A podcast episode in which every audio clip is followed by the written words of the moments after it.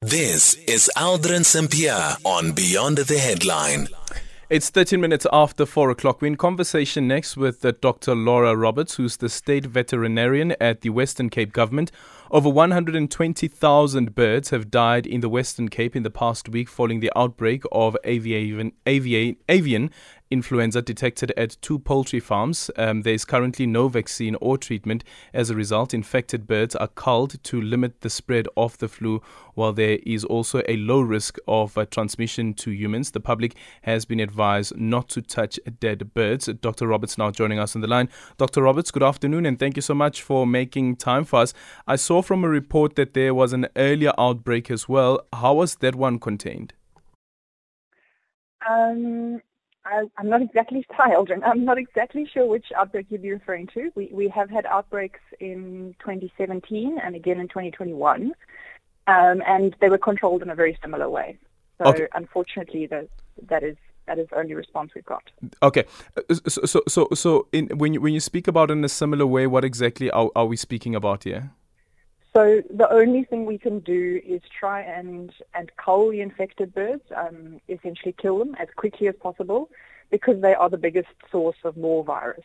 Mm-hmm. Um, because we can't treat it, we can't stop the spread in any other way. The, the quickest way to get rid of it is to kill the infected birds and to dispose of those carcasses in a safe way um, by burial or by composting so that the virus doesn't spread any further. Yeah.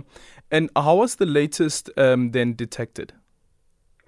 So we rely on our farmers to, to report as any unusual deaths in their birds. Usually what they see first is just um, if, if they're used to a couple of deaths every day on the big farms, they'll see this rise and then they'll they'll let us know and we send off samples for testing to, to veterinary laboratories. Mm-hmm. And currently, is it only contained in the Western Cape? So um, the most recent cases have been in the Western Cape, but this year already there were other cases in, in other parts of the country, and many countries in the world are battling with a very similar strain and, and battling, having a very similar experience. Mm.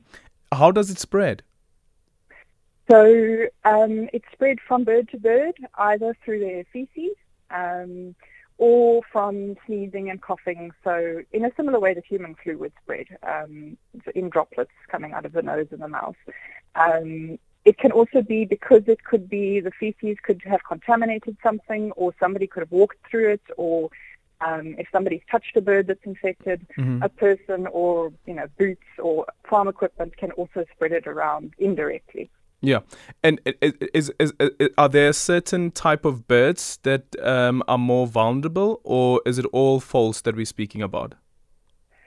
So, in, terms of, of domestic chickens, they, they are highly susceptible, and they seem to be more susceptible in a commercial setting where there are a lot of them close together. Um, it spreads very quickly, but any any any chickens that people own are, are susceptible. Um, and then in wild wild bird species, the seabirds seem to be very susceptible, maybe because they also tend to naturally group together and, mm. and be in big groups together. Okay. And in conclusion, your advice to South Africans listening to this conversation?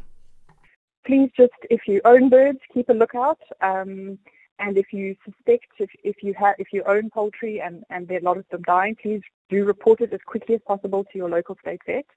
Um, and uh, just there's there's not a lot of risk at this stage, but we do ask people if, if you see dead bird, wild birds lying around, rather just report it to the state vet and don't touch them. Yeah. When you say low risk, what are we talking about here? This is now speaking about the transmission to human beings. So um, there have been, in the last few years across the whole globe, there have been less than 15 human cases. Many of them were picked up just because people tested out of curiosity. There were people not showing any symptoms at all. But there have been those small number of transmissions to humans, and we just want to keep keep those to the absolute minimum. So, um, as I say, it's very unlikely for a human to catch the, the, the bird flu, but we, we want to prevent it wherever possible. Okay.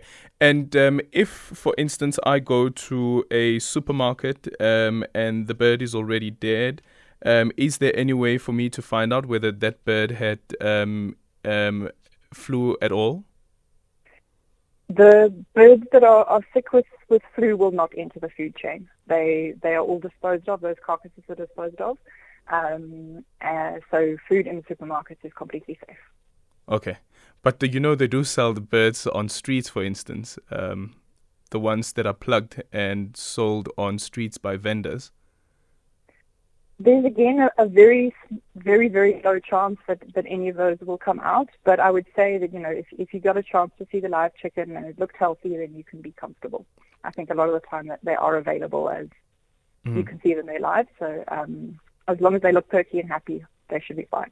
Okay, thank you so much for your time. Dr. Laura Roberts there, a state vet at the Western Cape government. 0614 that is our voice note line. You can also drop me a tweet at Aldrin Sampear. And our studio line is 086 000 2032.